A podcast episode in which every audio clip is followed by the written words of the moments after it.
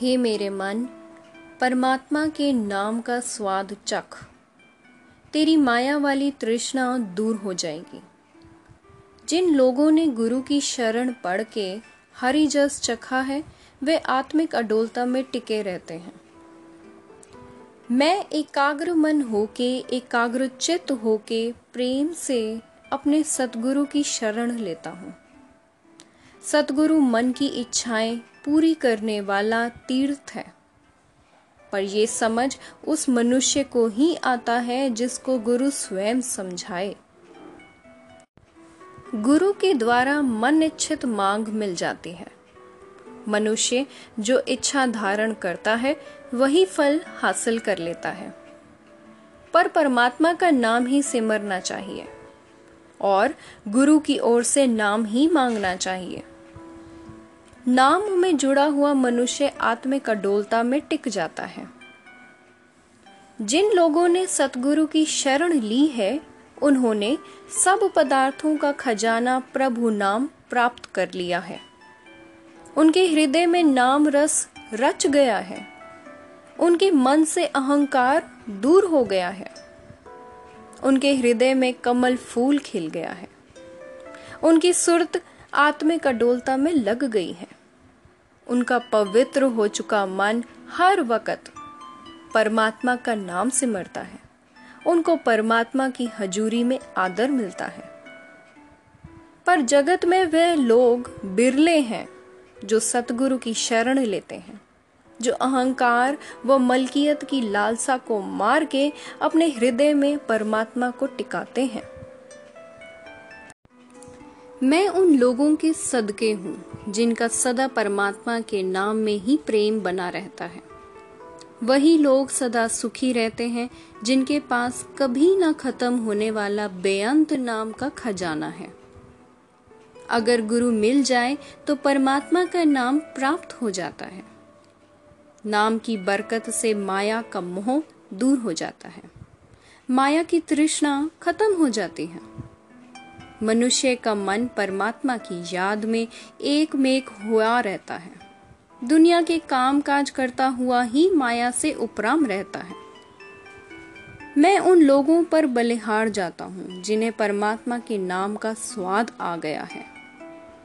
हे नानक, परमात्मा की मेहर की नज़र से ही परमात्मा का सदा स्थिर रहने वाले व सारे गुणों का खजाना नाम प्राप्त होता है। हे मेरे मन गृहस्थ में रहते हुए ही माया के मोह से निर्लेप रहे।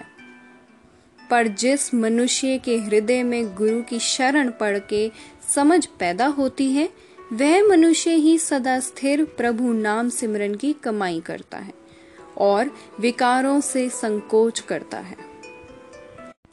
इस वास्ते हे मन, गुरु की शरण पढ़ के ये करने योग्य कामों को करने का ढंग सीखो। बहुत सारे धार्मिक पहरावे पहन के दूसरों को ठगने के लिए अपने मन में दिल में खोट कमा के मनुष्य खुद ही भटकन में उलझ के रह जाता है। जो मनुष्य ये दिखावा ठगी करता है, वह परमात्मा की हजूरी प्राप्त नहीं कर सकता, बल्कि वह आत्मिक मौत मरकर ठगी आदि विकारों के गंध में फंसा रहता है। जिस मनुष्य ने गुरु के शब्द में जुड़ के अपने मन को वश में कर लिया है, वह गृहस्थ में रहते हुए भी ऊँची आत्मिक अवस्था प्राप्त कर लेता है। विकारों से खलासी पा लेता है। इस वास्ते हे मन, साध संगत के एकत्र में मिल के परमात्मा के नाम का सिमरन करना चाहिए। हे भाई, अगर तू काम वासना पूरी करने के लिए लाखों स्त्रियाँ भी भोग ले, अगर तू सारी धरती का राज भी कर ले तो भी सतगुरु की शरण के बिना आत्मिक सुख नहीं मिल सकेगा, बल्कि बारंबार योनियों में पड़ा रहेगा। जिन लोगों ने गुरु के चरणों में मन जोड़ के परमात्मा के नाम सिमरन का हार अपने गले में पहन लिया है करामाती ताकतें उनके पीछे पीछे चलती हैं। पर उन्हें उसका रत्ती मात्र भी लालच नहीं होता। पर हम जीवों के भी क्या बस? हे प्रभु, जो कुछ तुझे ठीक लगता है, वही होता है। तेरी मर्ज़ी के बगैर और कुछ नहीं किया जा सकता। हे हरि, मुझे अपना नाम बख्श।